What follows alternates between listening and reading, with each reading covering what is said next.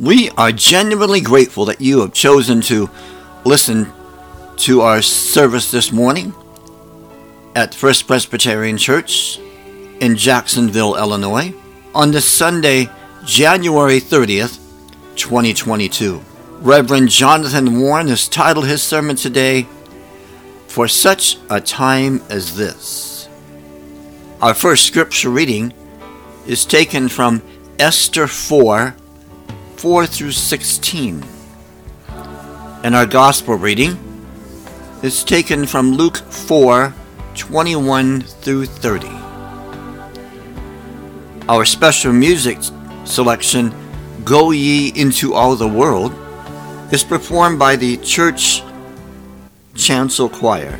We pray that all is going well for you so far in 2022, and we lift up each one of your family members in our prayers that this next week may be filled with peace and joy and good health. The gospel reading this morning is from Luke 4 21 through 30. Let us listen to the word of God. Then he began to say to them, Today this scripture has been fulfilled in your hearing. All spoke well of him and were amazed at the gracious words that came from his mouth. They said, Is not this Joseph's son? He said to them, Doubtless you will quote to me this proverb Doctor, cure yourself. And you will say, Do here also in your hometown the things that we have heard you did in Capernaum. And he said, Truly I tell you, no prophet is accepted in the prophet's hometown. But the truth is, there were many widows in Israel in the time of Elijah, when the heaven was shut up three years and six months, and there was a severe famine all over the land. Yet Elijah was sent to none of them except to a widow at Zarephath in Sidon. There were also many lepers in Israel at the time of the prophet Elijah, and none of them was cleansed except Naaman in Syria. When they heard this, all in the synagogue were filled with rage.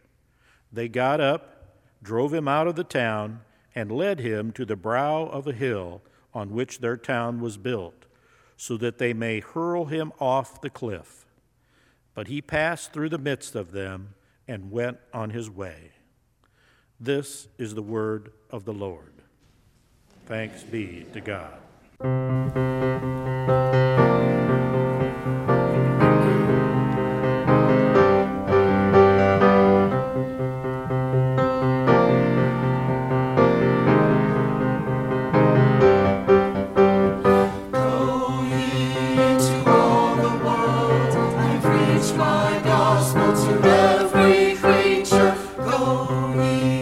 Into all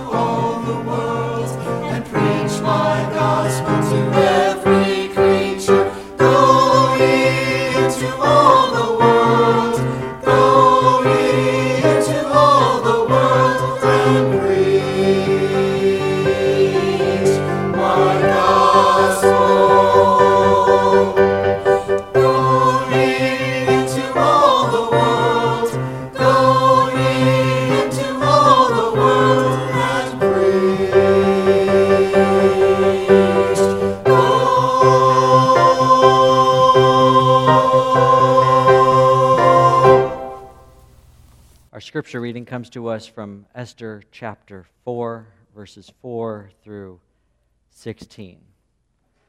Let us listen to the word of God to us this morning.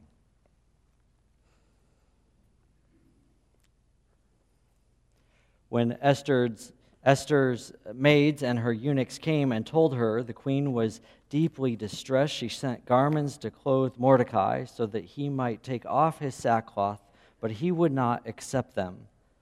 Then Esther called for Hathach, one of the king's eunuchs, who had been appointed to attend her, and ordered him to go to Mordecai to learn what was happening and why. Hathach went to went out to Mordecai in the open square of the city in front of the king's gate, and Mordecai told him all that had happened to him and the exact sum of money that Haman had promised to pay into the king's treasuries for the destruction of the Jews. Mordecai also gave him a copy of the written decree issued in Susa for their destruction, that he might show it to Esther, ex- explain it to her, and charge her to go to the king to make supplication to him and entreat him for her people. Hathach went and told Esther what Mordecai had said. Then Esther spoke to Hathach and gave him a message for Mordecai, saying, All the king's servants and the people of the king's provinces know that if any man or woman goes to the king inside the inner court without being called, there is but one law all alike are to be put to death. Only if the king holds out the golden scepter to someone may that person live.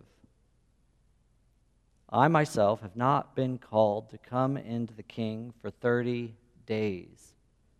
When they told Mordecai what Esther had said, Mordecai told them to reply to Esther Do not think that in the king's palace you will escape any more than all the other Jews.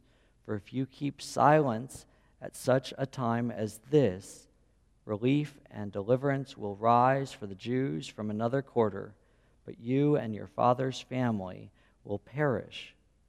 Who knows? Perhaps you have come to royal dignity for just such a time as this.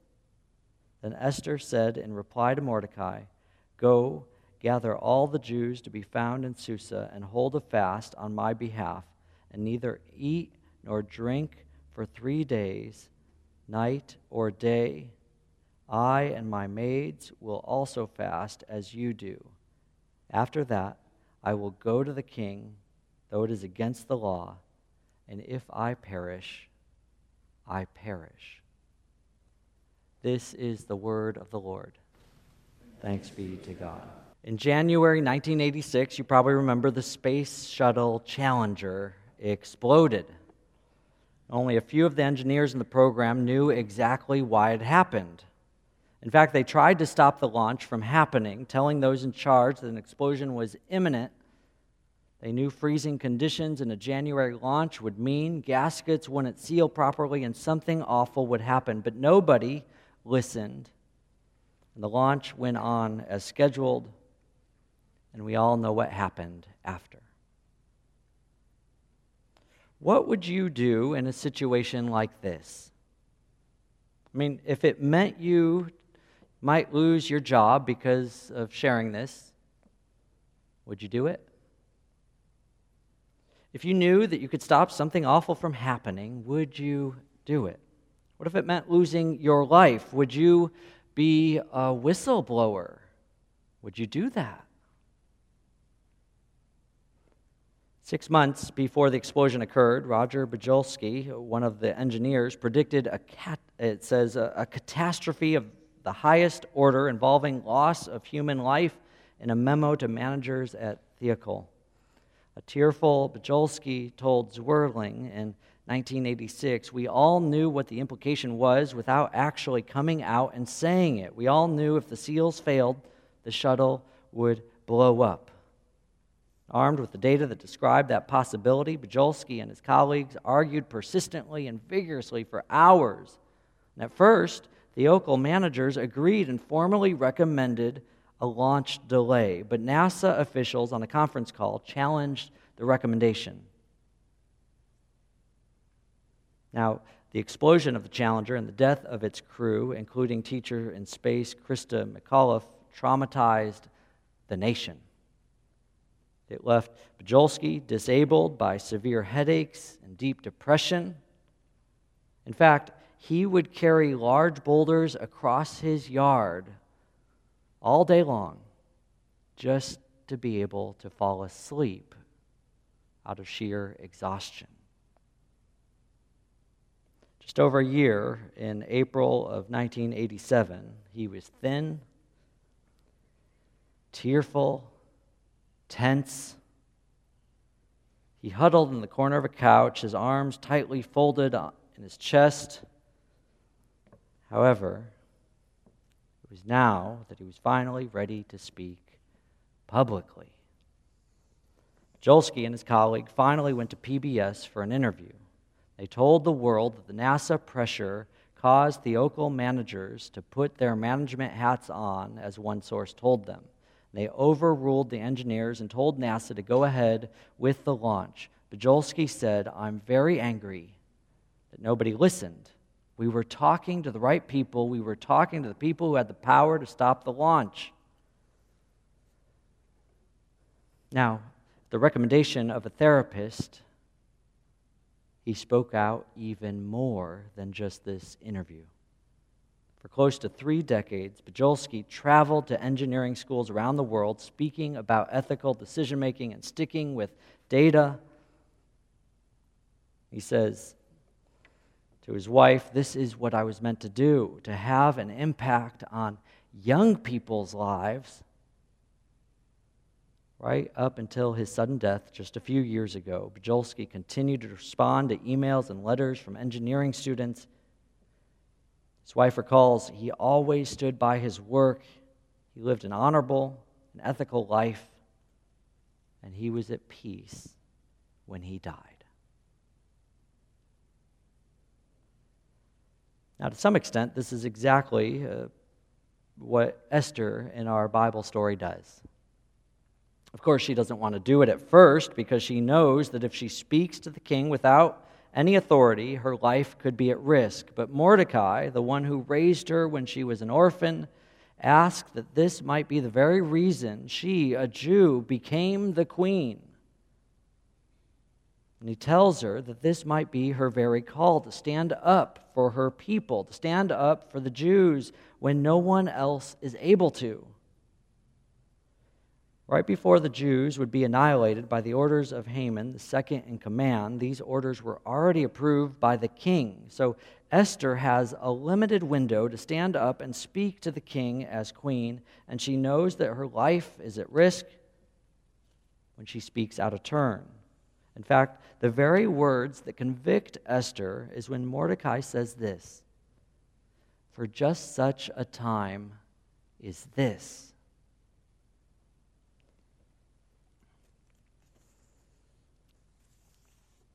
It's Esther's time. For such a time as this, she has the opportunity to be a whistleblower on Haman and stop his evil plan of annihilating entire people from happening. But she must act swiftly and cunningly. Now, keep in mind, the last queen, Queen Vashti, took a stand against the king and was pushed out of power it's the very reason Esther became queen in the first place. Now, the king doesn't know Esther's a Jew. She has kept it hidden from him. And right now, she's in a situation where she can help her people. She's at the right time, in the right place, in the right position to stand up. For such a time as this, and she's moved to action even at the cost of her own life. Esther has no idea whether she will be successful, just like Bajolsky for the challenger. Yet she's emboldened. She says, Though it is against the law, and if I perish, I perish. Now, unsurprisingly, she doesn't have the strength to do this on her own, so she asks for help in prayer and fasting to God. In the face of death, she's given strength from God to be bold so that she can confront the king with the truth of who she is to save her people. With God's help, she stands up when her people cannot. For such a time as this, God gives her the courage to go toe to toe, ousting this terrible bully, Haman. Now, the question I keep coming up to is would I stand up for what is right? Would I be bold in the face of extreme power, tragedy, and adversity? It's a conundrum. Would I be convicted and emboldened when another told me, for such a time as this? We follow the ways of Christ, who did stand up for those in need, willing to die on the cross for those who betrayed him. But that's a tall order. Dr. Martin Luther King Jr. said, The ultimate measure of a man is not where he stands in moments of comfort and convenience, but where he stands at times of challenge and controversy. We're each called to moments in our lives where we must stand up, even if we don't want to, for the least and those in need, even at the risk of losing our jobs or our families or our very lives. In fact, this is even addressed in the polity of our church. It says in the book of order that the church is to be a community of faith, entrusting itself to God alone, even at the risk of losing its life. We can risk the church's life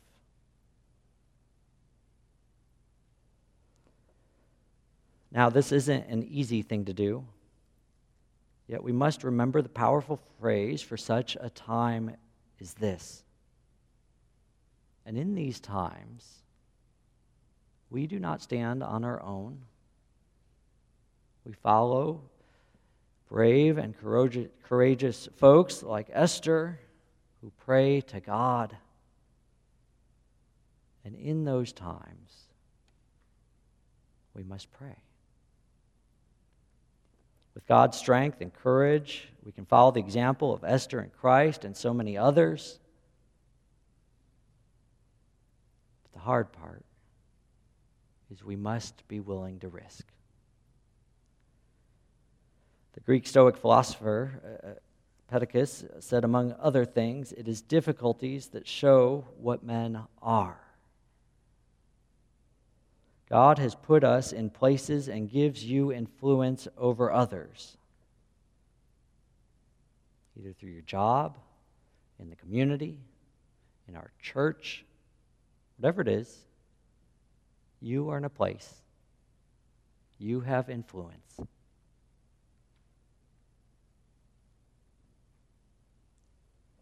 You can do what's right in the face of adversity.